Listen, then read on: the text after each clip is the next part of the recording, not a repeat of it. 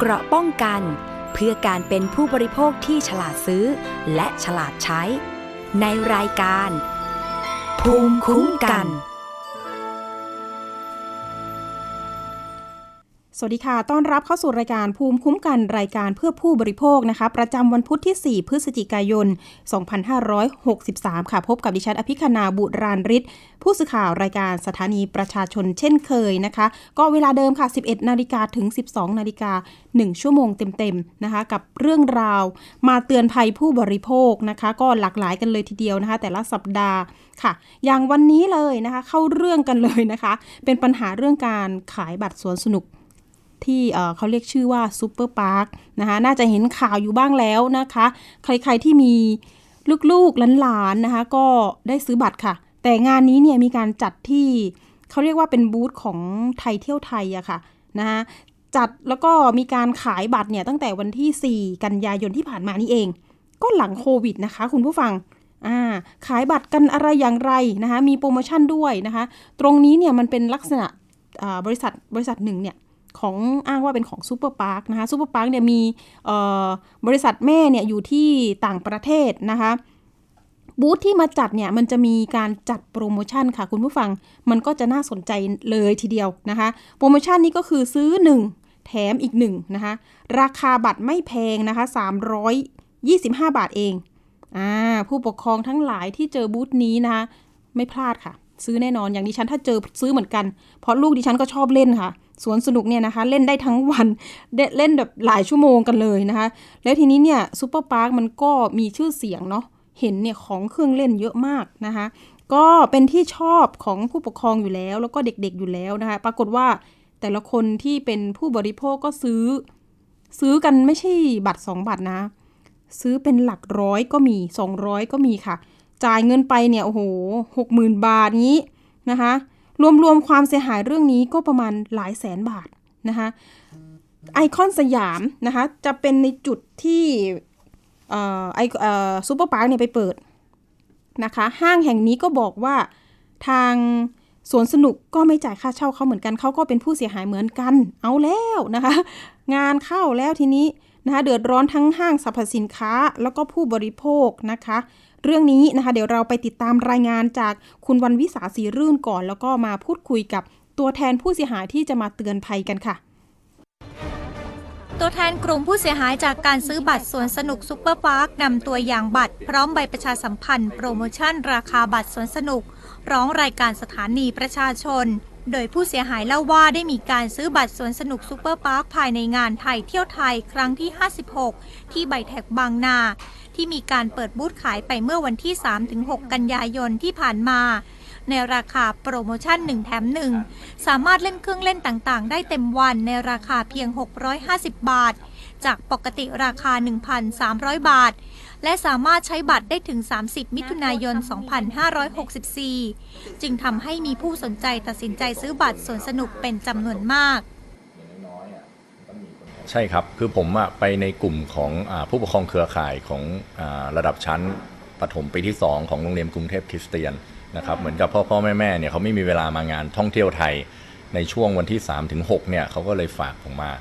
ครับกับผมกับแม่แม่อีก3ถึง4คนในกลุ่มที่เป็นกลุ่มผู้ปกครองเครือข่ายครับผมก็ได้จำนวนทั้งหมดนะ202 ใบ ซึ่งผู้ฝากอะทั้งหมดก็ร้อยกว่าคนเหมือนกันนะครับผม เป็นเงิน ป็นเงินทั้งสิ้น 65,600 บาท น้องเขาบอกเลยก็เกินหนึ่งแถมหนึ่งค่ะก็แล้วก็เสร็จแล้วก็ตอนที่มีเเราจะไปใช้ครั้งหนึ่งก็ปรากฏว่าก็มีการแจ้งบอกว่าระบบไฟกับระบบน้ำค่ะปรับปรุงแล้วก็หลังจากนั้นก็ก็มีการประกาศของไอคอนสยามว่าปิดถาวร นอกจากนี้ทางผู้เสียหายเล่าว่า ผู้ที่มีการซื้อบัตรสวนสนุกไว้บางคนยังไม่เคยได้มีการเข้าใช้บริการสวนสนุก เนื่องจากทางซูเปอร์พาร์คได้มีการปิดป้ายประกาศตั้งแต่วันที่ 25 กันยายนที่ผ่านมาว่า ได้มีการปิดปรับปรุงระบบชั่วคราว จนถึงวันที่ 2 ตุลาคม กระทั่งเมื่อวันที่ 22 ตุลาคมที่ผ่านมา ทางไอคอนสยามปิดประกาศซูเปอร์พาร์คถาวรและทางซูเปอร์พาร์คไม่ได้เป็นผู้เช่าของไอคอนสยามแล้ว ส่งผลให้กลุ่มผู้ซื้อบัตรรวมตัว จัดตั้งหน้าเพจ Facebook เพื่อรวบรวมข้อมูลความเสียหาย ก่อนนำเรื่องเข้าร้องขอความช่วยเหลือไปยังสำนักงานคณะกรรมการคุ้มครองผู้บริโภค หรือสคบโดยความเสียหายเบื้องต้นรวมมูลค่าหลายแสนบาทขณะที่กลุ่มผู้เสียหายบางราย ได้มีการพยายามติดต่อไปยังซูเปอร์พาร์คไทยแลนด์แต่เรื่องยังอยู่ระหว่างการรวบรวมรายชื่อของกลุ่มผู้เสียหายและราคาบัตร วันวิสาสีรื่น ไทย PBS รายงานค่ะ เรื่องนี้เรามีตัวแทนผู้ปกครองนะคะ อยู่ในสายกับเรานะคะ คุณสุรชัยเหล่าหะสุวัฒนกุลนะคะ ตัวแทนผู้เสียหาย สวัสดีค่ะ คุณสุรชัย ครับผมค่ะรับคุณสุรชัยสวัสดีครับผมสวัสดีค่ะครับค่ะผมอยากจะทราบนิดนึงเนาะเราเนี่ยไปเจอบูธนี้ได้ยังไงค่ะ หรือว่าได้ทราบการประชาสัมพันธ์อะไรอย่างไรคะ ครับ คือบูธเนี่ยอ่าเขาประชาสัมพันธ์ผ่านทาง Facebook อืมแล้วก็ทางคุณแม่ของนักเรียนที่กรุงเทพคริสเตียนเนี่ยนะครับเขาเขาทราบมาเขาก็มาแจ้งแจ้งกันมาด้วยความที่ผมเนี่ย ในกลุ่มผมมาเป็นอ่าผู้ปกครองเครือข่ายที่คอยประสานระหว่างพ่อแม่ของเด็กนักเรียนอยู่แล้วอืมก็เลยคิดกันว่าโอเค งั้นเดี๋ยวเราไปซื้อที่ทททที่เขาขายเฉพาะในทททด้วยนะครับเป็นงานทททเท่านั้นด้วยนะค่ะโปรโมชั่นเนี้ยนะครับ ครับค่ะแล้วก็มา Facebook ซื้อมาเพื่อที่ว่าวันสอบวันสุดท้ายเนี่ย ก็จะได้พาเด็กๆไปด้วยกันประมาณสามห้องเรียนนะครับอืผมมก็คือเป็นสามสิบโอ้หลายห้องเรียนเหมือนกันนะเป็นของขวัญแปดห้องเรียนเนอะลยค่ะ เป็นของขวัญหลังจากใช่เรียนใช่สอบเสร็จอะไรอย่างนี้ ใช่จะค่ะจะตอบเสร็จอะไรประมาณนั้นนะครับผมอืมคุณสุชัยแล้วก็แม่แม่แม่ค่ะครับค่ะ Facebook นี่ชื่อของซูเปอร์พาร์คหรือจะเป็นของทททคะที่โปรโมท เป็นชื่อ Facebook ของ Super Park Thailand ครับอ๋อ Super Park Thailand ค่ะครับผมแล้แล้ววทีเขาก็นี้จะอ้างอ่าเหมือนกับมีมีใบโฆษณา เหมือนกับเป็นไฟล์ภาพโฆษณาทาง Facebook นะครับค่ะว่าเออจะมีการลดหนึ่งแถมอ่าเขาเรียกว่าอะไรหนึ่งซื้อหนึ่งแถมหนึ่งนะครับ ค่ะหรือหนึ่งแถมหนึ่งคือราคาปกติมันหกร้อยห้าสิบาทนะครับ แล้วถ้าซื้อแล้วก็เหลือสามร้อยี่สิบห้าบาท แถมมีของแถมอะไรเยอะแยะไปหมดเลยเหรอคะนะครับราคาปกติครับ650บาทเนาะเล่นได้กี่ชั่วโมงคะ ใช่วันเดย์พาสนะครับ ก็อยู่ได้ทั้งวันเลยอ๋อสิบโมงจนถึงสี่สามทุ่มนะครับผม ค่ะ ก็เต็มที่ไปเลยเนาะแล้วก็ลดราคาอีกครึ่งหนึ่งเลย ใช่ ค่ะ ใช่ แล้วทีนี้ด้วยความที่มันลดเป็นยัรางไงคาเนี่ยค่ะเอ่อด้วยด้วยด้วยด้วยสัญชาตญาณของแม่บ้านเนี่ยเขาก็โอ้โหเห็นแล้วเขาก็ก็เหมือนกับเป็นที่นิยมอะแน่นะนอนแน่นอนจูงค่ะมือกันไปไปไปหมดเลยอะค่ะก็หลายเป็นร้อยกว่าคนเนี่ยก็ฝากอืมฝากกันมาแต่ค่ะ เขาไม่ได้ไปแบบร้อยกว่าคนไปไปไปที่ทททเขาฝากให้เหมือนกับรวมกลุ่มกัน แล้วก็ให้ทางทางผมอะทางกลุ่มผู้ปกครองเครือข่ายเนี่ยอ่าช่วยกันไปซื้อให้ประมาณนั้นนะครับในกลุ่มคุณสุรชัยเนี่ยอยู่ในกลุ่มของคุณอิสรีไหมที่ที่มาออกรายการด้วยกันหรือว่าคนละกลุ่มคะที่มาออกด้วยกันน่ะเอ่อคุณแม่นั่นไม่ได้อยู่ในกลุ่มเดียวกันครับอ๋อนี่ก็นั่นก็เป็นผู้เสียหายอีกชุดหนึ่งนะชุดหนึ่งคือทั้งหมดที่ไปออกรายการวันเนี้ยสี่ท่านเนี่ย คนละกลุ่มกันหมดเลยค่ะค่ะ โอ้อันนี้หกหมื่นอันนั้นสองหมื่นว่างั้นนะใช่คุณแค่ผู้ฟัวังนเนี้ยวันเนี้ยแค่จากสี่กลุ่มเนี่ยก็แสนกว่าบาทแล้วอ๋อซึ่งซึ่งผมก็ไม่แน่ใจว่างานท่องเที่ยวไทยตอนนั้นมันมีตั้งแต่วันที่สามสี่ห้าเนี่ยค่ะได้ไปเท่าไหร่ก็ไม่รู้นะเพราะผมแค่แค่สามกลุ่มนี่ก็แสนกว่าบาทค่ะแล้วแล้วผมไม่ทราบว่ามีกลุ่มอื่นอีกผมว่าไม่น้อยอะครับ ผมค่ะ คุณสุรชัยได้เจอเจ้าหน้าที่ที่มาขายบัตรนี้ให้เราเนี่ย ใช่ไหมคะ ประมาณสักมีในนั้นกี่คนคะได้ ทบทวนไปว่าความจำของฉันเนี่ยจำอะไรได้บ้างตรงนั้น มันมีอะไรบ้างตรงนั้น มีเจ้าหน้าที่มาขายบัตรที่เราจะคุยเราจะคุยผ่านครับที่ผ่านไลน์เนี่ยจะเป็นทาง marketing ทางเซลล์ของบริษัท ที่ว่าอ่ามีโปรโมชั่นมีอะไรอย่างเงี้ยก็จะจะโทรไปที่บริษัท แล้วก็เขาก็จะให้คุยกับทางเซลล์ซึ่งเราก็จะคุยผ่านทางทางเซลล์คุยกับอ๋อไม่ได้ไปที่บางนาใช่ไหมแล้วในส่วนใช่ไม่ได้ไปอ้งานไบเทคททใช่ไหมคะเนี่ยคือเราแค่ ใช่ทททไบเทคเนี่ยผมแค่ให้ messenger เนี่ยไปรับอ๋อไปรับบัตรค่ะค่ะครับผมประมาณนั้นอ๋อนะครับก็คือเรารับบัตรพูดคุยโทรเอาใช่ไหมมีวอเชอร์มีใช่หลักค่ะๆคือใช้การพูดโทรคุยพูดคุยกันครับอ๋อแล้วก็ให้แต่ไปว่ารับับตรที่เนี่ยนู่นก็อยู่ในมือผมนะครับ ก็มีบัตรจริง ๆ ที่มาอยู่ในมือเหมือนกันค่ะค่ะคือไม่ใช่ว่าเป็นใครก็ไม่ทราบแล้วไปไปไปซื้อแล้วก็ค่ะมาสวมสวมสวมบทบาทไม่ใช่ค่ะครับคุณสุรชัยแล้วได้ไปสักครั้งไหมคะที่ห้าง ไปทุกครั้งที่ห้างหมายความว่าหมายถึงว่าได้ไปไหมคะที่อ่าฮะพาร์คเหรอใช่ใช่ได้ใช้บัตรบ้างไหมคะอ๋อได้ไปสักครั้งนะครับ คือบัตรที่ผมกับทางกลุ่มผู้ปกครองอะซื้อมาทั้งหมด202ใบนะครับ ก็จะมีไปอยู่ประมาณมีมีแจกจ่ายให้ผู้ปกครองบางท่านที่เขาเอาบัตรไปก่อนประมาณสักสิบสิบกว่าใบเท่านั้นเองนะครับสิบถึงสิบยี่สิบใบที่ว่าเขาน่าจะสิบกว่าใบแหละที่ว่าค่ะเขาได้ไปที่ห้างและใช้บริการแล้วอ๋อแล้วที่เหลือเนี่ย ร้อยหกสิบใบเนี่ย อันเนี้ยยังไม่ใช้แน่นอนเพราะกำลังจะแจกจ่าย แล้วพอมีเรื่องซะก่อนทางผมก็เลยก็เลยถือไว้ก่อนเป็นหลักฐาน ค่ะ ครับอ๋อแต่ก็ประมาณจสิบประมาณกว่าใบอืมยี่สิบใบเนี่ยอยู่ในมือของผู้ปกครองท่านอื่นที่ยังไม่ได้ใช้เหมือนกันอืมครับช็อกผู้ปกครองเนาะทีนี้ปิดประกาศอย่างนั้นเลยใช่ใช่ไหมคะ ว่าปิดถาวรคือประเด็นก็คือว่า ใช่ประเด็นคือว่า คือผมไม่ได้ติดใจนะครับ ถ้าเขาจะปิดปิดปิดค่ะถาวรหรือปิดทำอะไรปิดอืมปิดเพราะว่าอ่า สถานภาพทางการเงินอะไร เพราะว่ามันก็เป็นไปได้ที่การทำธุรกิจมันจะมีการอ่าขาดทุนหรือว่าค่ะอ่าเสียหายแต่ว่าประเด็นนี้คือว่า ต้นเดือนตุลาคมเนี่ยอ่าไม่ใช่สิต้นเดือนต้นเดือนกันยายนน่ะ ถ้าถ้าคุณคุณต้องรู้ก่อนแล้วล่ะ ว่าค่ะปลายเดือนเนี้ยคุณจะปิดอ๋อแต่ทำไมคุณถึงยังไปงานทอทอทอแล้วก็อัดแคมเปญโปรโมชั่นชนิดที่เรียกว่า โอ้โหอืมดึงดูดให้คนน่ะมาลงเงินซื้อ เหมือนเป็นการระดมทุนเนาะผมลยมองว่ามัน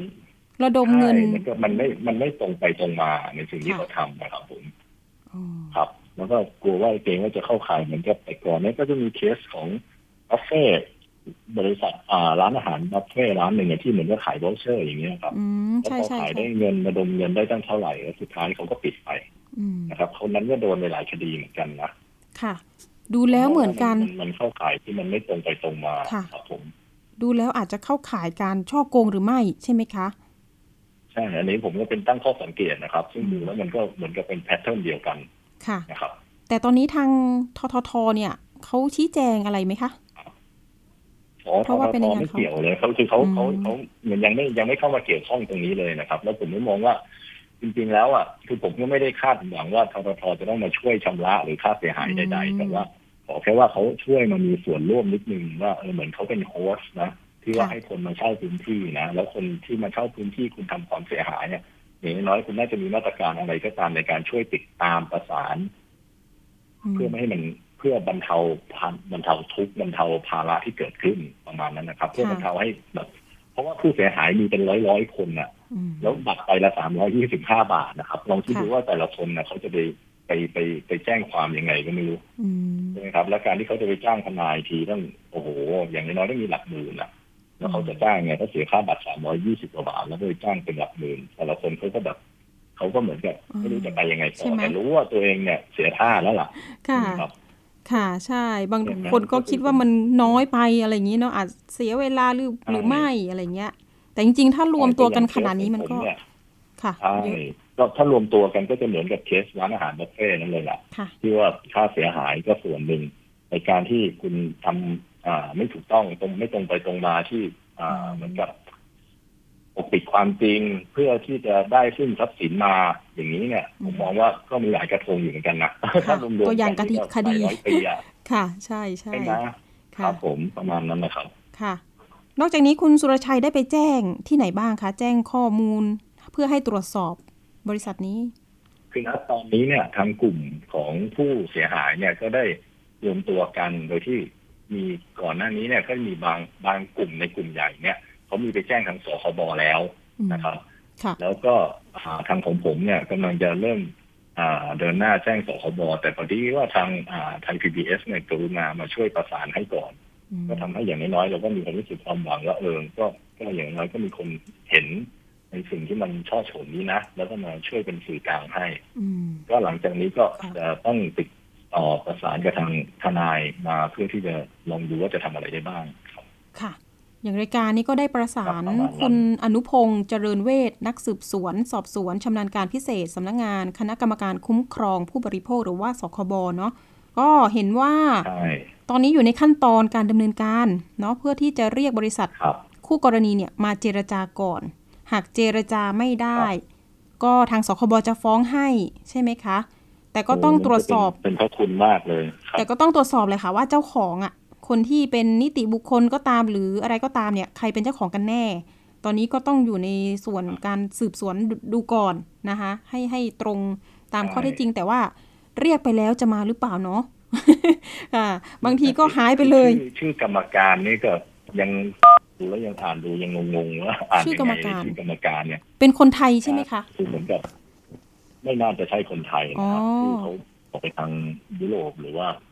อะไรก็ไม่ทราบเห็นว่าเป็นของคือเท่าที่ผมดูจากค่ะใช่ของฟินแลนด์นะฟินแลนด์ที่เขาประกาศโฆษณานะอืมใช่แต่ว่าเท่าที่ผมดูจากหนังสือรับรองบริษัทที่ทางอ่าสำนักกรมพัฒนาธุรกิจการค้าเนี่ย ที่เราสามารถพิมพ์ออกมาได้เนี่ย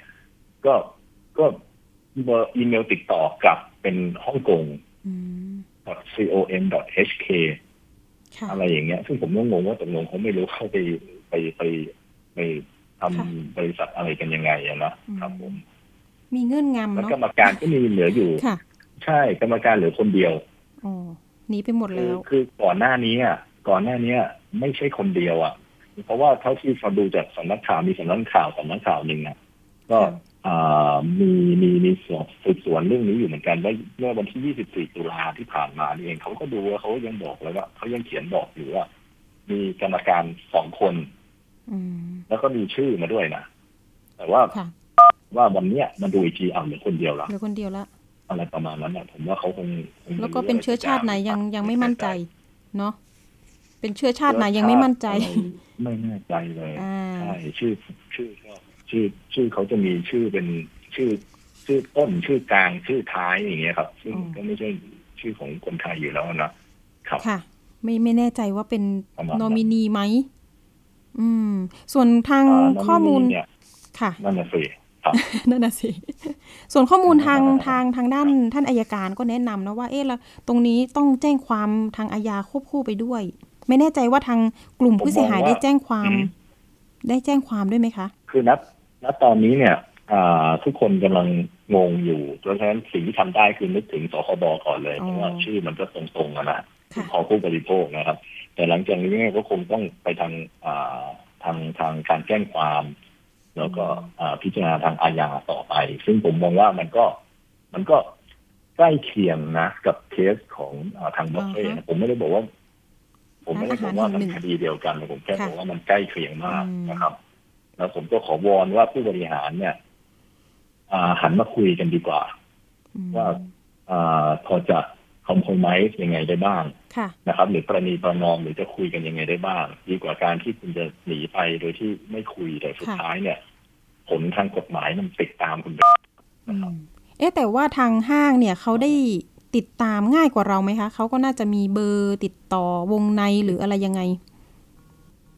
ใช่คือแต่ทางห้างเนี่ยอ่า ตั้งแต่วันที่ยี่สิบห้าอ่ายี่สิบห้ายี่สิบห้าอะไรนะแค่ยี่สิบห้ากันยายนนะครับค่ะยี่สิบห้ากันยายนที่ทาง Super Park เขาประกาศมาว่าเนี่ยเขาระบบน้ำมีปัญหานะอืมระบบไฟมีปัญหาระบบน้ำมีปัญหาทำให้ระบบไฟมีปัญหาเนี่ยทางห้างเขาก็เงียบมาตลอดเลยนะจนมาวันที่ 28 ตุลาคมนั่นนะถึงจะออกมาบอกว่าอาตอนเนี้ยเขาไม่ได้เช่าต่อแล้ว ค่ะคือไม่ว่าจะด้วยสาเหตุไม่จ่ายค่าเช่าหรืออะไรก็ไม่ไม่ก็สุดแท้แต่แหละแต่ว่าเขาบอกว่าเขาไม่ได้เช่าต่อแล้ว และทางห้างไม่มีความเกี่ยวข้องด้วยอ๋อคือเหมือนกับอืมเราก็จะไปยังไงต่อครับจะคุยกับห้างยังไงก็ไม่แน่ใจเหมือนกันนะอ๋อผมไม่ได้บเขาอกก็ว่าออกตัวงานนี้เนี่ย มีใช่งานเนี้ยมีกลุ่มที่ใหญ่ ๆ เกี่ยวข้องอยู่สามกลุ่มมันแน่ๆคือหนึ่งก็คือห้างสองก็คือทาง Super Park ตัวเขาเอง แล้วก็สามก็คือทททอืมค่ะคำว่าเกี่ยวข้องในที่นี้เนี่ย ก็คืออ่า คือถ้าทางห้างเขาแจ้งว่าเขาไม่เกี่ยวข้องจริงๆอะแต่สิ่งที่เขาเกี่ยวข้องคือเขาเป็นผู้ให้เช่าอืมนะครับคืออย่างน้อยเขาต้องมีข้อมูลแหละว่าว่าเขาให้ใครเช่าอืมถูกไหมครับ ใช่ค่ะว่าคุณไปเก็บมัดจำอะไรกับใครยังไงหรือเปล่าอืมคุณไปเก็บมัดจำกับเขาคุณต้องมีรายละเอียดของเขาว่าเลขบัญชีเขาอยู่ที่ค่ะไหนอะแล้วเอ่อ Super Park นี่มาส่วนนะครับค่ะท่านคะ Super Park นี่มาครับผมเช่าครับที่ไอคอนสยามนี่กี่เดือนแล้วคะ โอ้เอ่อเห็นเขาจดทะเบียนตั้งแต่วันที่ 23 กรกฎาคม 2562 นะอืมเพราะฉะนั้นคือจดทะเบียนเครื่องหมายอ่าจดทะเบียนอ่าการค้านะครับ แล้วก็สถานที่ตั้งก็อยู่ในไอคอนสยามเลยนะอ๋อผมเข้าใจว่าน่าจะเริ่มนับตั้งแต่ตอนนั้นนะนะค่ะ23 กรกฎาคมปีที่แล้ว ครับผมอืมปีนี้ครับใช่ครับ ปีปีนี้เจ๊งปีนี้หรือเปล่าก็อะไรอย่างนี้ก็เลยปิดหายไปเลยแต่ไม่มีตังค์จ่ายอะหายไปเลยค่ะเอครับผมอแต่ทีนี้กลุ่มที่เจ็บก็คือว่าค่ะเขามาใช้พื้นที่ของงานของหน่วยงานท่องเที่ยวไทยอะในการมาหาเหยื่ออืมเออแล้วจะต้องมีอีกกี่เหยื่อที่จะต้องมาโดนสังเวยในงานนี้ล่ะนั่นน่ะสิถ้าหน่วยงานนี้จะไม่ หันมามองเลยเหรอว่าคุณกำลังเปิดพื้นที่ให้นักล่าที่ทำให้พวกลูกแกะนี่เขาโดนกินค่ะรอบแอบกินฟรีอยู่อย่างนี้อยู่ตลอดอืมจะต้องอีกกี่งานค่ะต้องอีกกี่ครั้งอืมถึงบอกว่าอย่างน้อยทททผมไม่ได้กล่าวหาว่าทททมีส่วนร่วม แต่ผมอยากจะให้ทททเนื่องด้วยเป็นหน่วยงานรัฐคุณต้องหันมามองบ้างแล้วว่า มันมีปัญหานะ ใช่ค่ะ และช่วยทำอะไรได้บ้างอืมครับใช่ ไม่ว่าจะในใช่ทาง active หรือในทาง passive ในทาง passive คือตอนเนี้ยในการในก็คือช่วงต้องต้องช่วยติดตามคดีหรือว่ายังไงได้บ้าง เพื่อจะให้ประชาชนตาดำๆที่เขาอุ่นใจว่าเวลาเขาไปงานทททเนี่ย เออเขามีปัญหาแล้วเขาได้รับการช่วยเหลือนะค่ะแล้วก็ในทาง active ก็คือว่าในอนาคตอะคนที่เขามาร่วมงานทททอะจะต้องเป็นคนที่ไม่มีเหตุการณ์ประมาณเนี้ยอืมเพราะอย่างน้อยๆคนเขาจะได้อุ่นใจว่า อนาคตมาทททเขาก็รู้สึกว่าเออเขาอุ่นใจว่าเขาจะไม่โดนอ่าต้องเชื่อมั่นต้องสกรีนอีกนะคะต้องสกรีนมาแล้วใช่ในเมื่ออ่าคุณใช่คุณกำลังพยายามจะเน้นการท่องเที่ยวอะเพื่อพัฒนาเศรษฐกิจเพื่อกระตุ้นเศรษฐกิจแต่คุณมาเจออย่างเงี้ยแล้วคนที่เขาเอาเงินไปจ่ายแล้วไม่ได้อะไรอะค่ะแล้วให้คนเขาหลอกเอาเงินเชิดไปต่างประเทศอย่างเงี้ยแล้วคุณคิดดูว่าคุณจะกระตุ้นยังไงวันหลังใครจะกล้ามา ใช่ไหมค่ะ อ่าเลยครับใช่วันนี้อยากเตือนภัยอะไรให้กับผู้บริโภค สักนิดนึงค่ะ คุณสุรชัยในช่วงท้ายเมืองไทยนะครับค่ะของดีไม่มีถูกของถูกไม่มีดีครับค่ะน่าจะเป็นอย่างนั้นเลยนะอืมคืออย่าหวังแบบว่าของถูกแล้วคิดว่าโอ้โห มันจะต้องโอ้โหมันต้องดีหรืออะไรขอให้ต้องอาจจะต้องติดตามนิดนึงเนี่ยว่าค่ะว่ามีกลิ่นแปลกๆกับบริษัทนี้มาก่อนหรือเปล่าอืมแต่จริงๆพูดเรื่องเกสนี้เราก็พูดยากเหมือนกันนะ เพราะว่าบริษัทใช่มันก็ดูใหญ่โตดี เป็นค่ะจากฟินแลนด์ แล้วก็แถมไปตั้งอยู่ในห้างที่ หรูอันดับต้นๆของประเทศด้วยค่ะแถมการออกงานก็ไปออกจากออกกับหน่วยงานรัฐด้วยค่ะอย่างเงี้ยมันก็พูดยากนะน่าเชื่อถือมากไม่ได้แค่เรื่องของราคาแล้วล่ะอืมแล้วก็อย่าโลภนะครับไม่ค่ะไม่ได้ซื้อทันทีทีสิบใบยี่สิบใบสามสิบใบเห็นว่าถูกอะไรอย่างเงี้ยค่ะมีปัญหาขึ้นมาก็หมดศูนย์เหมือนกันถูกไหมครับ ก็คือ325เนี่ยเล่นได้ทั้งวัน ถูกไหมคะจากเดิมอืมหกร้อยห้าสิบบาทค่ะครับอะ ก็แพงก็อะประมาณนั้นอันนี้ก็ครับฝากไว้เตือนกันนะคะ คุณผู้ฟังวันนี้ขอบคุณคุณสรชัยมากนะคะ ที่เป็นตัวแทนครับผมผู้เสียหายมายินดีครับบอกเล่ากัน แล้วก็มีความคืบหน้าอย่างไรนะคะ ก็ประสานมาได้นะคะ เดี๋ยวติดตามกันต่อในเรื่องนี้ว่า หน่วยงานรัฐจะยืดอกออกมาเนี่ยสร้างมาตรการอะไรที่เพื่อผู้บริโภคให้มากกว่านี้นะคะ วันนี้ขอบคุณคุณสุรชัยมากครับๆค่ะ สวัสขอบดีคุณค่ะมากครับผมค่ะครับสวัสดีครับ สวัสดีค่ะโอ้โหครึ่งราคานะคะ 650 เหลือ 325 บาทเท่านั้น แล้วก็เป็นสวนสนุกที่ที่เคยเห็นภาพนี่ก็คือ โอ้โห กว้างมากนะคะ 4,000 ตารางเมตรว่าอย่างนั้น ไปเรื่องต่อไปกันเลย อันนี้เตือนภัยออนไลน์นะคะ มีชาวสวนนะคะ เป็นชาวสวนทุเรียนที่จังหวัดชุมพร ถูกหลอกค่ะคุณผู้ฟัง Facebook อีกแล้วนะคะ Facebook เนี่ยก็ ยิงแอดเข้ามานะคะประกาศขายเครื่องพ่นยาฆ่าหญ้า เครื่องพ่นยาฆ่าหญ้าทางการเกษตรว่าเช่นนั้น ราคานี่ถูกกว่าท้องตลาดกันเลยทีเดียวนะคะ ประมาณ 3,000 บาท แต่ของจริงเนี่ยเดี๋ยวไม่แน่ใจนะคะว่าราคาเต็มเท่าไหร่แต่ว่าจากภาพที่เห็นใน Facebook เนี่ยดิฉันเห็นว่ามันเป็นเครื่องใหญ่เหมือนกันนะ เครื่องใหญ่เหมือนกันนะคะ แล้วทีนี้ทางผู้เสียหายท่านนี้เนี่ยก็อยากจะได้นะคะนำมา ทำการเกษตรในเรื่องของการฆ่าหญ้าต่างๆ เพราะว่าเขามีสวนอะเนาะมีสวนทุเรียน ปรากฏว่าจริง ๆ แล้วเนี่ยมีการพูดคุยกันด้วยนะ กับทางทางผู้ก่อเหตุนะคะเรียกว่ามิจฉาชีพก็ว่าไปเถอะนะคะตอนนี้สั่งซื้อผ่าน Facebook ที่ชื่อบุคคลนะคะชื่อเจนบุญเรืองศักดิ์เดี๋ยวต้องถามความชัดเจนว่าชื่อเจนหรือเชนกันแน่นะคะ แต่ก็มีการโอนเงินไปแล้วนะคะก็ไม่มีการ ส่งของมาให้นะคะ ตั้งแต่วันที่ 13 ตุลาคมที่ผ่านมานี้นะคะอตอนนี้ก็ไม่สามารถติดต่อคนขายรายนี้ได้ ทั้งเฟซนะคะทั้งโทรศัพท์ไปก็ไม่ตอบนะตอนนี้ก็โอนเงินไปละสูญเงินไปถึง 3,000 บาทนะคะตอนนี้ไปแจ้งความแล้วค่ะ ที่สอพอท่าแซะนะคะจังหวัดชุมพรตำรวจก็บอกนะคะว่าเคสนี้เนี่ยทางภาคใต้ตอนนี้มีการประชาสัมพันธ์ ให้ชาวบ้านกันเอ่อได้ระมัดระวังในเรื่องของการซื้อของผ่าน Facebook นะคะหรือว่าทางออนไลน์นะคะ เดี๋ยวเรามีสายของตัวแทนผู้เสียหายชื่อคุณเรืองวิทย์นะคะอยู่ในสายกับเราเป็นผู้เสียหายรายนี้เลยนะคะ เดี๋ยวเราไปคุยพร้อมกัน สวัสดีคุณเรืองวิทย์ค่ะ ครับ สวัสดีครับ ค่ะ คุณเรืองวิทย์เล่าให้ท่านผู้ฟังฟังนิดนึงว่าเราไปเจอ Facebook แล้วมันน่าสนใจตรงไหนเราถึงซื้อค่ะ ผมอยู่ในกลุ่มซื้อขายเครื่องยนต์นะครับอืมอยู่ๆมันก็เด้งขึ้นมาครับ ก็เลยเข้าไปดูครับ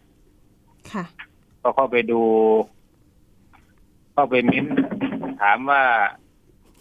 เครื่องใช้ได้ไหมปั๊มใช้ได้ไหมครับมัน แล้วมันก็โทรกลับมาครับอ๋อโทรมาเลยเหรอคะครับมันมันมันแคสกลับมาแล้วก็มาขอเบอร์โทรครับอ๋อแล้วเครื่องนี้เป็นมือหนึ่งหรือมือสองคะเครื่องมือสองครับ อ๋อ แล้วราคาจริง ๆ มันประมาณเท่าไหร่ เครื่องตัวนี้มันจะอยู่ราวหกเจ็ดพันแล้วมั้งครับอืมเฉพาะหมายถึงเครื่องแต่หมายถึงมือหนึ่งอะเหรอคะปั๊มรับอ๋อขอโทษค่ะหมายถึงมือหนึ่งใช่ไหมคะครับถ้ามือหนึ่งอยู่ประมาณห้าหกพันเจ็ดพันครับอ๋อห้าถึงเจ็ดพันอันนี้ก็ครับคือพอเรารู้สึกจะสนใจแล้วมันก็คือแชทกลับมา แล้วก็ ขอเบอร์เราใช่ไหมคะ ครับใช่ครับ อืม แล้วก็โทรมาเลยเป็นผู้ชายใช่ไหมคะ ผู้ชายครับผู้ชายครับครับอ่าคุยยังไงกันบ้างคะมันก็วิดีโอคอลมาให้ดูสตาร์ทอืมเครื่องให้ดูอะครับอ๋อถึงขั้นวิดีโอคอลมาให้เห็นภาพว่ามีสินค้าใช่ไหมคะ ครับใช่ครับ แล้วเขาบอกไหมเขาอยู่จังหวัดไหนยังไง บอกว่าอยู่อำเภอชัยบาดาลครับ จังหวัดลบบุรีครับ อืม ค่ะ แล้วทีนี้เราตกลงใจซื้อได้ยังไงคะ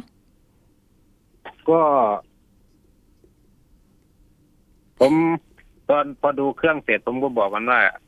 เครื่องน่าเห็นแล้วแหละ เชื่อว่ามีเชื่อว่ามีจริงกลัวแต่มันจะไม่ส่งให้อย่างเดียวผมบอกมันอย่างนี้ครับอ๋อแล้วทีนี้มันก็เลยว่า แม่พี่ผมส่งอยู่แล้ว ผมอืม ไม่โกหกหรอกมันก็พูดอะไรของมันไปเรื่อยครับ ระหว่างนั้นแล้วก็เรา ค่ะ ระหว่างนั้นเราได้ cap อีกหน้าเขาไว้ไหมคะ cap cap ตอนที่เราคุยกันทาง video callตอนนั้นยังครับ อืมนี่แต่ค่ะไอ้อัดอัดคลิปเสียงไว้เฉยๆครับ ค่ะ ครับอืมแล้วทีนี้เครื่องก็ใหญ่โตนะ แล้วแล้วค่าส่งล่ะคะ ได้คุยถึงเรื่องนี้กันไหมถ้าส่งตามที่มันส่งบิล มาให้ดูนั้นมันสองร้อยหกสิบครับ แต่ว่าน่าจะเป็นบิลปลอม น่าจะมันเขียนหลอกขึ้นมาครับ ค่าส่งค่าอะไรมันมันเป็นคนออกหมดครับ มันบอกว่ามันจะขายทิ้งมันไม่ได้ใช้แล้ว เอ๊ะ แต่เราจะรู้ได้ไงว่ามันมันยังไม่เสียพี่ ก็คือสตาร์ทให้ดูแค่นั้นเหรอ ครับ มันสตาร์ทให้ดูอยู่ครับทีแรกมันก็สตาร์ทไม่ติด ผมก็เลยบอกให้มันยกโช้คก่อน สตาร์ทไม่ติดพอยกเออ ครับ พอยกแล้วโช้คเสร็จมันก็ค่อยติดครับอ๋อแล้วเครื่องมันกี่ปีครับพี่เขาได้บอกไหมเครื่องนี่มันบอกว่ามันใช้ไม่ถึงสิบปีครับโอ้ไม่ถึงสิบปีก็นานนะพี่ ไม่ไม่ถึงสิบปีครับสิบสิบปีที่ใช้นะครับ ไม่ใช่สิบปีหนึ่งศูนย์ไม่ใช่ไหมไม่ใช่ ใช้ใช้ไม่ถึงสิบครั้งนะครับอ๋อไม่ใช่ไม่ถึงสิบครั้ง โอเค นะใช่ก็ครับก็ใหม่อยู่อ่าไม่อาจจะไม่ถึงปีก็ได้ เนาะครับอืมบอกแล้วว่าทีนี้มันไม่ได้ใช้ก็เลยจะขายทิ้งอ๋อคุยกันกี่วันน่ะ เราถึงโอนเงินให้เขาอะค่ะ วันเดียวนั่นแหละครับเอาเหรอพี่นี่ วันเดียวก็โอนแล้วนะคะ อ่า เพราะว่าเราก็คือต้องการอยู่แล้วกำลังดูมองหาอยู่แล้วใช่ไหมคะ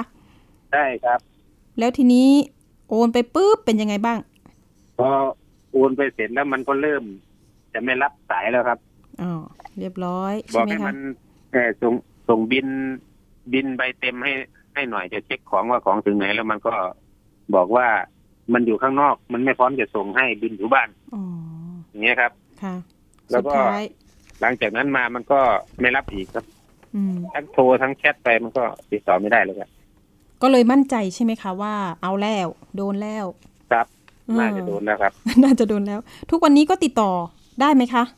ก็โทรติดอยู่นะครับ แต่ไม่รับอะอ๋อเห็นว่าไปแจ้งความตำรวจก็โทรให้ใช่ไหมครัคะบเป็นยังไงบ้างตำรวจโทรไปก็ติดก็ตำรวจก็คุยกับมันอยู่ครับอ๋อเขาว่าอย่างไร ก็ประมาณว่าจะส่งของมาหรือว่าจะโอนตังกลับมาอืมหรือไม่งั้นก็จะไปแจ้งความตำรวจก็คุยกับมันไปอย่างเงี้ยครับ แต่มันค่ะก็ ก็รับปากไปอย่างนั้นไงไม่รู้ครับอืม ครับครับโอเค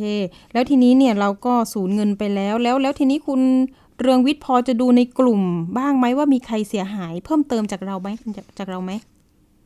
ตามเช็คดูยังยังไม่เห็นครับ ตามชื่อเนี้ยอ๋อเพราะมันเปลี่ยนชื่อเรื่อย ตอนนี้มันเปลี่ยนอีกแล้วอืม ชื่อเฟซมันนะมันเปลี่ยนอีกแล้วครับแล้วบัญชีชื่ออะไรคะบัญชีมันบอกว่าเป็นไอ้ทูมันนี่วอลเล็ตอ๋อวิธีการโอนพี่โอนยังไงครับ ค่ะ พี่โอนยังไงเอ่ย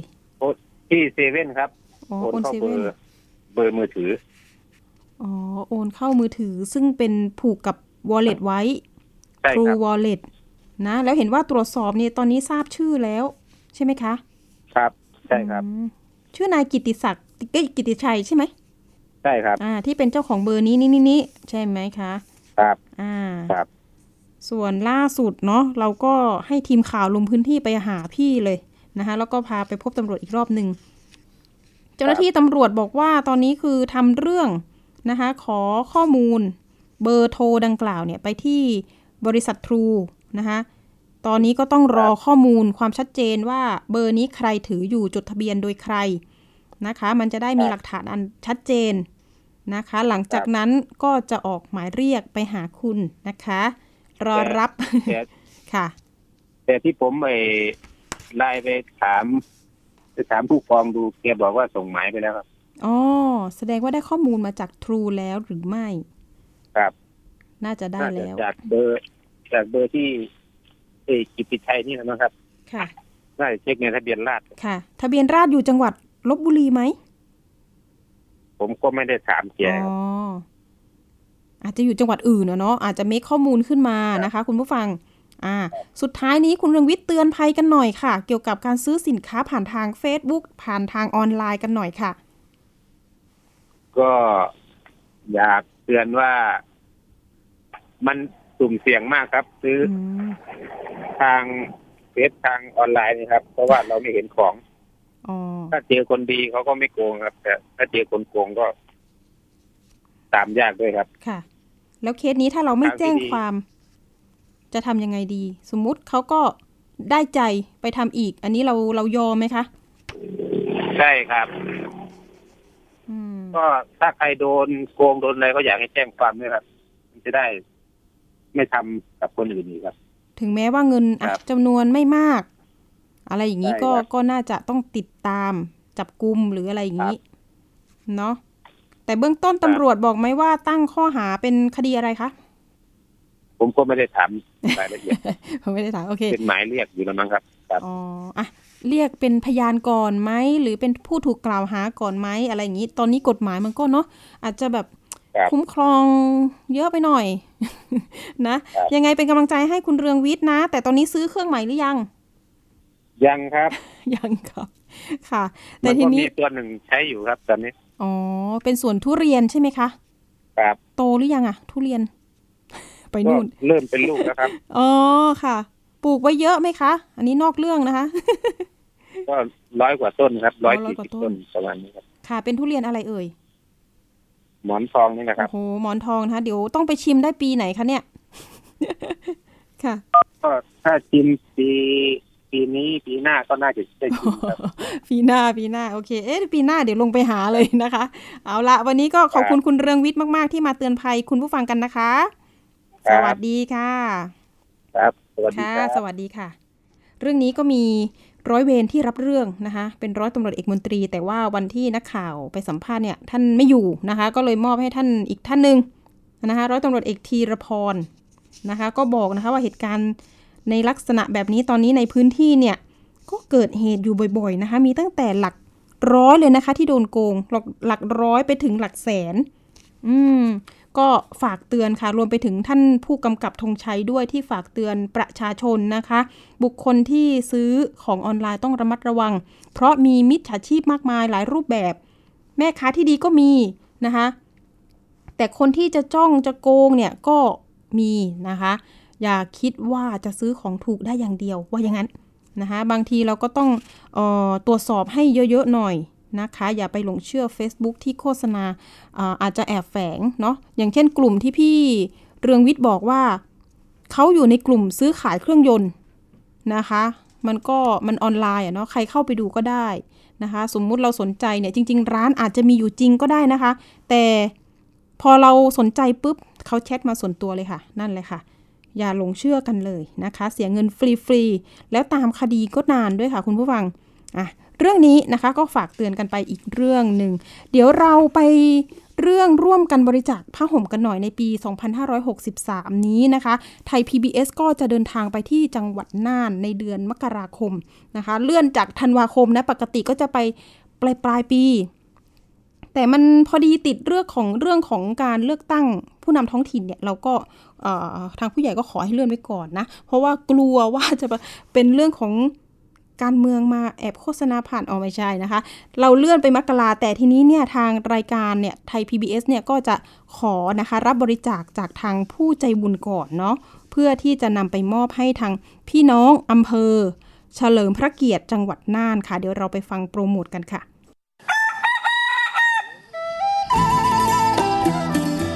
รายการสถานีประชาชนไทย PBS ร่วมกับเครือข่าย จัดกิจกรรม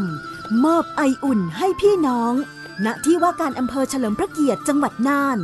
ในวันเสาร์ที่ 23 มกราคม 2564 ขอเชิญทุกท่าน บริจาคผ้าห่ม เสื้อกันหนาวใหม่ ทั้งเด็กและผู้ใหญ่ พร้อมอุปกรณ์เครื่องเขียน การเรียนการสอน ของเล่นเสริมทักษะ และขนมขบเคี้ยวสำหรับเด็กๆ ด้วยวิธีการดังนี้ ร่วมบริจาคเงินเพื่อจัดซื้อผ้าห่มใหม่ได้ที่ ชื่อบัญชี มูลนิธิองค์การกระจายเสียงและแพร่ภาพสาธารณะแห่งประเทศไทย บัญชีธนาคารกรุงไทย สาขาการปิโตรเลียม ประเภทออมทรัพย์ เลขที่บัญชี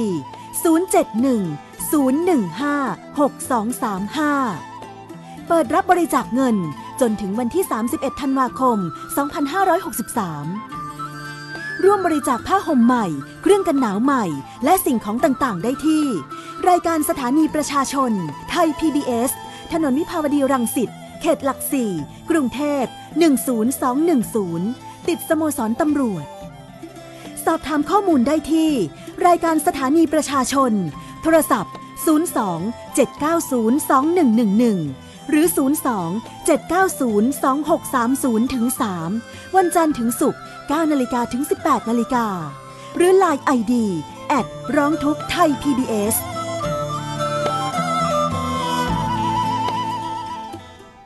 ค่ะก็เชิญชวนนะคะ คุณผู้ฟังบริจาคกกันได้นะคะ มาที่นี่เลยก็ได้ไทย PBS นะคะลาน OB เนี่ยเปิดรับแล้วนะคะ ตอนนี้ไม่ว่าจะเป็นเครื่องกันหนาวนะคะ ผ้าห่มเสื้อกันหนาว ทั้งเด็กผู้ใหญ่รับหมดนะคะ ขอให้เป็นใหม่นะคะตอนปีนี้เขาไม่เอามือสองนะคะคุณผู้ฟัง เพราะว่ายังไงคะเราไปเจอในพื้นที่เนาะเราเห็นสภาพเด็กๆ น้องๆ ชาวบ้านเนี่ย เราคือคือเขายากจนจริงๆอะค่ะ ที่เราคัดเลือกพื้นที่แต่ละที่เนี่ยยากจนจริง ๆ นะคะ confirm เลย เพราะว่าทางทีมที่ลงพื้นที่เนี่ยไปสำรวจมาเรียบร้อยแล้วนะคะ ตอนนี้ก็เปิดรับละมาบริจาคกกันได้เลยนะคะ ถ้าไม่สะดวกเป็นสิ่งของก็เป็นเงินก็ได้นะคะ เข้าบัญชีของไทย PBS ได้เลยนะคะ จะมีทีมจัดสรรไปซื้อผ้าห่มนะคะ เรียบร้อยบริการให้ให้ด้วย รวมไปถึง เครือข่ายในปีนี้นะคะ ก็มีหลากหลายที่มาร่วมกับเรานะคะ ทุกๆ ปีแล้วก็ประสานเครือข่ายต่างๆนะคะ มาช่วยเหลือกันแล้วก็ลงพื้นที่ไปด้วยกัน ก็มกราก็ยังหนาวอยู่ค่ะคุณผู้ฟังนะคะ ยังยังไม่พ้นหนาว เพราะว่าปีนี้เนี่ยเขาบอกว่าหนาวยาวเหมือนกันนะคะ ตั้งแต่เนี่ยเริ่มต้นก็พฤศจิกายนนี่แหละก็หนาวเริ่มเริ่มเย็นเย็นแล้วนะคะ แต่ว่า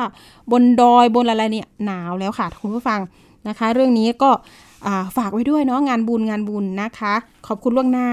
นะคะ เอาละช่วงต่อไปเป็นช่วงคิดก่อนเชื่อกับดรแก้วกังสดานอัมภัย นักพิษวิทยาและคุณชนะทิพย์ไพรพงศ์วันนี้นะคะเสนอตอน ปัสสาวะเป็นยาจริงหรือไม่นะคะ ไปติดตามรับฟังค่ะ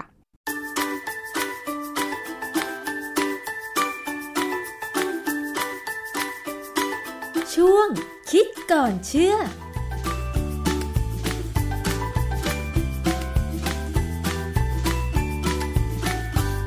พบกันในช่วงคิดก่อนเชื่อกับดรแก้วกังสดานนภัยนักพิษวิทยากับดิฉันชนาทิพไพรพงศ์นะคะคุณผู้ฟัง วันนี้จะมาคุยเกี่ยวกับเรื่องของปัสสาวะค่ะ ซึ่งปัสสาวะเนี่ยมันเป็นของเสียที่ร่างกายของเรา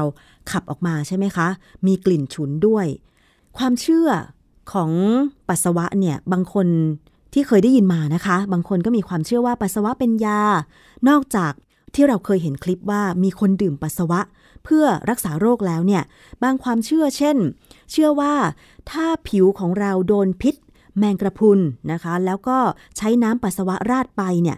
มันจะทำให้เราไม่เป็นแผลหรืออักเสบน้อยนะคะ หรือความเชื่ออื่นๆ ก็มีเยอะแยะมากมายเลย แต่ดิฉันสงสัยค่ะว่า เหล่านี้เนี่ยความเชื่อเหล่านี้เอาหลักฐานอะไรมายืนยันว่าปัสสาวะสามารถที่จะนำมาเป็นยาบำบัดโรคได้ ต้องไปถามอาจารย์แก้วค่ะ อาจารย์คะ เรื่องของน้ำปัสสาวะที่นำมาบำบัดโรคนั้นโรคนี้ตามความเชื่ออะไรต่างๆ เนี่ย มันมีหลักฐานอะไรทางวิชาการยืนยันไหมคะอาจารย์ พอมีครับ คือเมื่อก่อนเนี่ย ผมได้ยินเรื่องแบบนี้นะ ผมก็สงสัยนะ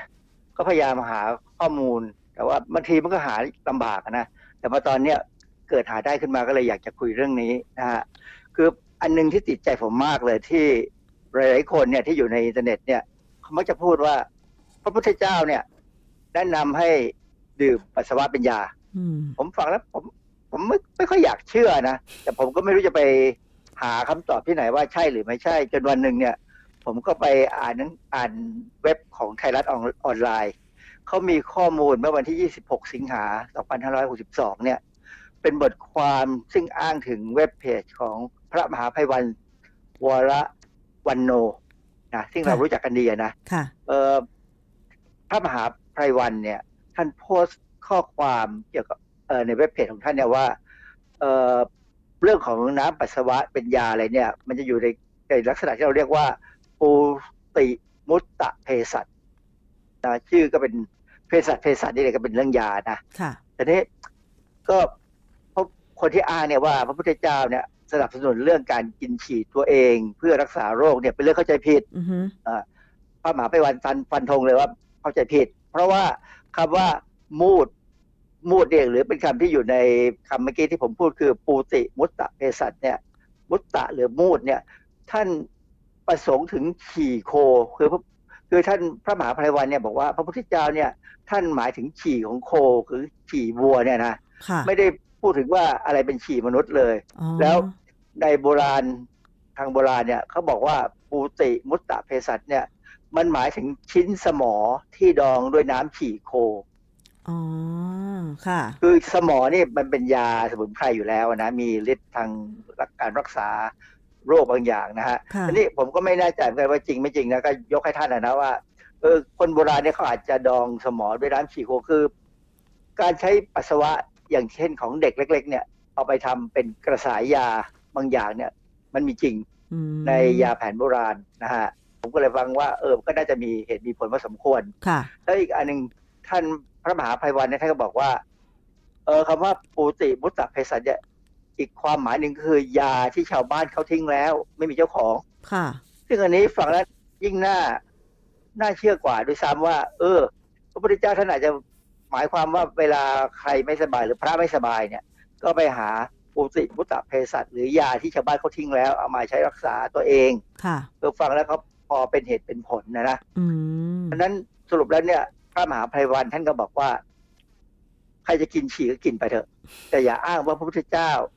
แนะนำให้กินนะ มันไม่ใช่อย่าไปเชื่ออย่างนั้น เพราะว่าบางครั้งเนี่ย ความเชื่อแปลกๆพวกเนี้ยเขาบอกว่ามีอาจารย์บางโรงเรียนเนี่ย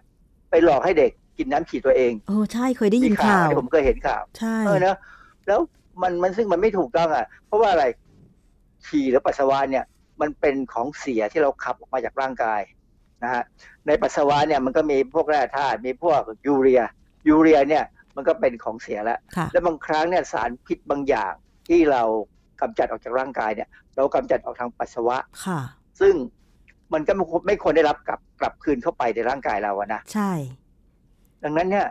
การกินฉี่เนี่ยมีกรณีเดียวอะที่กินได้ก็คือ ไปอยู่ในที่กันดารไม่มีทางที่จะไปไหนแล้ว แล้วต้องกินน้ำเนี่ย ก็ก็กินฉี่ได้ อันนั้นก็มีในหนังหลายเรื่องเลยนะ ที่เขาทำอย่างเงี้ยนะหาทางเอาตัวรอดอะนะฮะอ่าฮะแล้วนักวิทยาศาสตร์เอ่อนักบินอวกาศ ก็ใช้ฉี่เนี่ยเอามากลั่นเป็นน้ำใหม่ กินได้ เพราะว่าเขากลั่นเอาเฉพาะน้ำมาแต่ตัวของเหลือของของเสียที่อยู่ในฉี่เนี่ยเขาก็ทิ้งทิ้งไปไปนะค่ะฮะอันนี้ผมไปดูในวิกิพีเดียนะวิกิพีเดียเนี่ยเป็นเรื่องวิทยาศาสตร์แล้ว ก็อ่านไปอ่านมาก็พูดเป็นเชิงว่าไม่มีหลักฐานทางวิทยาศาสตร์ที่ระบุถึง คุณสมบัติของของปัสสาวะในทางการแพทย์ค่ะ เข้าไปในเว็บของ BBC BBC เนี่ยเขาเคยรายงานนะว่าหมอไทย เวลาเขาบอกหมอไทยไอ้ไทย medical doctor นะผมผมคิดว่าคงเป็นหมอแผนโบราณนะอืมคงไม่ใช่หมอแผนปัจจุบันนะนะค่ะเออบอกว่ามีการสนับสนุนให้ใช้ปัสสาวะในการบำบัดโรคมานานแล้ว แต่กรมการแพทย์แผนไทยและการแพทย์ทางเลือก ซึ่งมีชื่อภาษาอังกฤษว่า Department of Thai Traditional and Alternative Medicine ยังกล่าวแบบไม่มั่นใจนักว่ามันเหมือนกับไม่มีหลักฐานทางวิชาการนะในเรื่องนี้ค่ะนะฮะพอพูดถึงว่าปัสสาวะเนี่ยมันมันมีฤทธิ์เป็นยาได้บ้างไหม ก็ไปนึกถึงว่ามีข้อมูลในเน็ตอะบอกว่าน้ำปัสสาวะเนี่ยสามารถลดพิษที่เกิดจากเข็มพิษของแมงกระพรุน ซึ่งอันนี้เป็นพวกข้อมูลของหมอชุมชนที่เขาเผยแพร่กัน ผมก็พยายามหาข้อมูลดู ก็ไปพบเว็บไซต์หนึ่งชื่อ www anti jellyfish com anti ก็คือต่อต้านค่ะอ่าน anti ก็ได้หรืออ่าน anti ก็ได้ anti ที่อ่านเป็นภาษาอังกฤษค่ะแต่ถ้าจบอเมริกามาเราจะอ่าน anti ค่ะนะ anti jellyfish ก็คือเป็นเว็บไซต์ที่พูดเกี่ยวกับการบำบัดล้างพิษของแมงกะพรุนเนี่ยนะฮะค่ะเขาแนะนำว่าให้ใช้น้ำส้มสายชูเทราดลงไปบนแผล น้ำส้มสายชูนะค่ะอย่าใช้น้ำจืด อย่าใช้เหล้า อย่าใช้แอลกอฮอล์อย่าใช้แอมโมเนีย หรืออย่าใช้น้ำปัสสาวะอ้าวเพราะว่าอย่างหลังต่างๆ เนี่ย เพราะมันจะไปกระตุ้นการปล่อยพิษออกมาจากเข็มพิษ ซึ่งเข็มพิษของแมงกะแมงกะพรุนเนี่ย มันจะปักคาอยู่ตามผิวเรา แล้วตัวพิษมันเนี่ยมันจะค่อยๆปล่อยออกมา แต่ถ้าเราไปใช้พวกน้ำจืดเหล้าแอลกอฮอล์ปัสสาวะอะไรเนี่ย มันจะออกมาเร็วกว่าปกตินะฮะอ๋อทีนี้ ผมก็ไปดูต่ออีกว่าเอ้น้ำส้มสายชูเนี่ย มันใช้ได้กับแมงกะพรุนทั่วๆไปไหมค่ะก็ปรากฏว่ามีข้อมูลบอกว่า มันใช้ได้เฉพาะในกรณีที่เป็นแมงกระพรุนกล่องอืมเท่านั้นค่ะ ผมก็ไม่ค่อยแน่ใจว่าไอ้แมงกะพรุนกล่องเป็นไง แต่ว่าถ้าใครอยากเห็นภาพเนี่ยนะเข้าไปดูใน Google ได้มีนะฮะเออเขาบอกว่าอย่าไปใช้กับพิษของแมงกระพรุนอย่างหนึ่งที่เราเรียกว่าโปรตุ e สแมนอ f ฟวอร์อือฮึคือไอ้แมงกะพรุนโปรตุ e สแมนอ f ฟวอร์เนี่ยเป็นกับ เป็นแมงกะพรุนที่ค่อนข้างใหญ่นะ แล้วมันส่วนใหญ่ไปอยู่แถวมหาสมุทรแอตแลนติก กับแปซิฟิกในทางด้านอเมริกาค่ะแต่หลายครั้งเหมือนกันที่มันพัดด้วยลมเนี่ยพัดมาติดที่บ้านเราก็มีอ๋อแต่นานๆทีนะค่ะฮะเออมันเป็นแมงกะพรุนที่ตัวใหญ่ แต่มันจริงๆมันเป็นอีกกลุ่มหนึ่งมันไม่ใช่แมงกะพรุนกลุ่มที่เรากินด้วยนะค่ะมันแต่เขาก็จัดไว้ว่ามันอยู่ในกลุ่มของแมงกระพรุนไฟค่ะนะฮะก็อันตรายอันนี้เอ่อพอพอพูดถึงเรื่องการพยายามรักษาบำบัด พิษของไอ้แมงกะพรุนเนี่ยก็นึกได้ว่าเออเราเคยอ่านหนังสือแล้วเคยเจอในเน็ตในทีวีก็มีคนพูดนะว่า ผักบุ้งทะเลเนี่ย มันมีสารในผักบุ้งทะเลที่เป็นสารต้านฮิสตามีน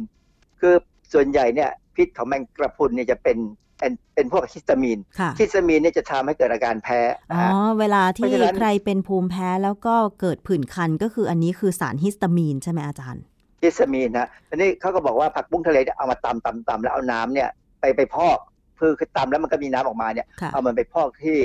ที่คันเนี่ยนะก็จะช่วยได้ ผมก็เอ๊ะมันจะมีข้อมูลยืนยันไหมก็พยายามหาก็ไปพบว่า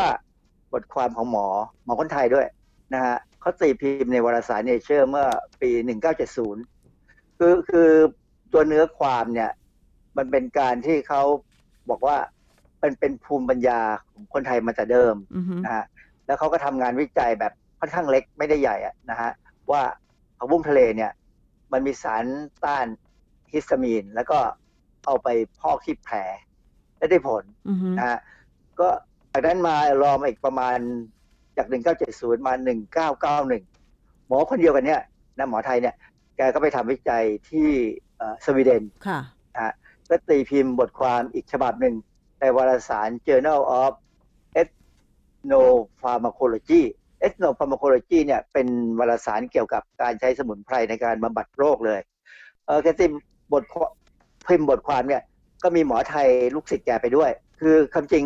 คุณหมอท่านเนี่ย เป็นข้าราชการของกระทรวงสาธารณสุขไม่ได้เป็นไม่ได้เป็นอาจารย์มหาวิทยาลัยนะแต่ว่าคงเป็นอาจารย์พิเศษนะฮะก็ได้ผลออกมาก็เป็นที่ยืนยันว่าผักบุ้งทะเลเนี่ย เป็นยาเป็นสามารถจะเอามาใช้แก้พิษของ แมงกะพรุนได้ค่ะ ซึ่งอันนี้ก็เป็นเรื่องที่ฝรั่งเขาก็เอาไปพูดกันต่อต่อต่อไปเยอะพอสมควรนะฮะเออในผมกลับไปดูที่เอ่อในอินเทอร์เน็ตเนี่ยก็มี Manager ออนไลน์เว็บไซต์เนี่ยนะฮะเมื่อวันที่ 27 27 สิงหาคม 2562 เนี่ย ก็มีบทความไปสรุปเหมือนกันอีกว่า กรมการแพทย์แผนไทยเนี่ยก็บอกว่าปัสสาวะเป็นสารดั้งเดิม แต่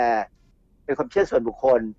นะ อย่าไปทำอย่าไปหยอดตาอย่าไปทำอะไรต่ออะไรค่ะแล้วเขาบอกว่า ถ้าหมอแผนไทยคนไหนเนี่ยแนะนำให้ใช้เนี่ย ให้แจ้งสภาค่ะ ผมก็ไม่เข้าใจว่าถ้าหมอแผนไทยเนี่ยเขามีแพทยสภาแผนไทยหรือเปล่าผมก็ไม่แน่ใจอะนะไม่มีค่ะอาแต่จาว่ารย์ถ้าเป็นแพทยสภาทั่วๆไปเนี่ยก็คือหมอแผนปัจจุบันค่ะ เพราะฉะนั้นเขาบอกว่าถ้ามีคือถ้ามีหมอคนไหนเนี่ยถ้าเป็นหมอจริง ๆ นะบอกไปแนะนำอย่างเงี้ย ให้แจ้งแพทยสภาซะเขาจะค่ะสอบมาตรฐานได้ว่า ไม่ควรจะพูดอย่างนี้อือฮึและที่สำคัญคือ ศูนย์ตะศูนย์ต่อต้านข่าวปลอมประเทศไทยนะชื่อภาษาอังกฤษคือ Anti Fake News Center Thailand เนี่ยเขาก็มีบทความเลยสรุปว่าจริง ๆ แล้วเนี่ยมันไม่ใช่มันเชื่อไม่ได้นะมันเป็นเรื่องบิดเบือนเรื่องไม่จริงค่ะเพราะฉะนั้นไม่ควรไม่ควรจะมีใครที่ไปเชื่อว่าปัสสาวะเนี่ยเป็นยาที่เอามาดื่มหรือมาหยอดตา แต่ว่าในบางกรณีเนี่ย ก็ยังไม่ค่อยมีข้อมูลที่แท้จริงที่เป็นวิทยาศาสตร์ อืมค่ะ เพราะว่าดิฉันเคยได้ยินข่าวมาตลอดนะอาจารย์ เกี่ยวกับเรื่องการใช้น้ำปัสสาวะมาบำบัดโรคโน้นโรคนี้ หนักสุดน่าจะเป็นขั้นที่ว่าเอามาหยอดตาค่ะ มันมันก็เป็นความเชื่อหรือว่า มันอาจจะได้ผลกับบางคนแบบผลอย่างอื่นนะคนอย่างอื่นทำให้มันได้ผล แต่เผอิญเขาใช้น้ำปัสสาวะด้วยอ๋อมันก็เลย ก็เลยคิดเหมือนว่าจะใช่ ก็เลยคิดว่าใช้น้ำปัสสาวะแล้ว รักษาโรคหาย คนที่มีปัญหาเนี่ยแล้วพยายามเอาของแปลกๆมาใช้แต่บางทีเขาใช้หลายอย่างอือฮึแล้วบางอย่างมันอาจจะถูกโรคกับเขาก็ได้อ๋นะอคือผมไม่อยากฟันธงนักหนาหรอกแต่ว่าผมก็ยังหาหลักฐานวิทยาศาสตร์ไม่ได้ มันไม่เหมือนผักบุ้งทะเลค่ะนะ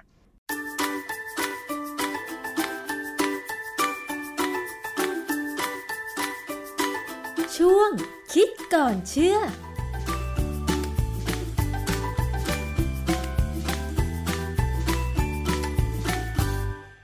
นี่ก็เป็นข้อมูลความรู้นะคะ ที่มาฝากในสัปดาห์นี้ขอบคุณสำหรับคุณผู้ฟังที่ติดตามรับฟังนะคะ วันนี้หมดเวลาสำหรับอภิคณาแล้วเจอกันวันพุธหน้าเวลาเดิม วันนี้สวัสดีค่ะ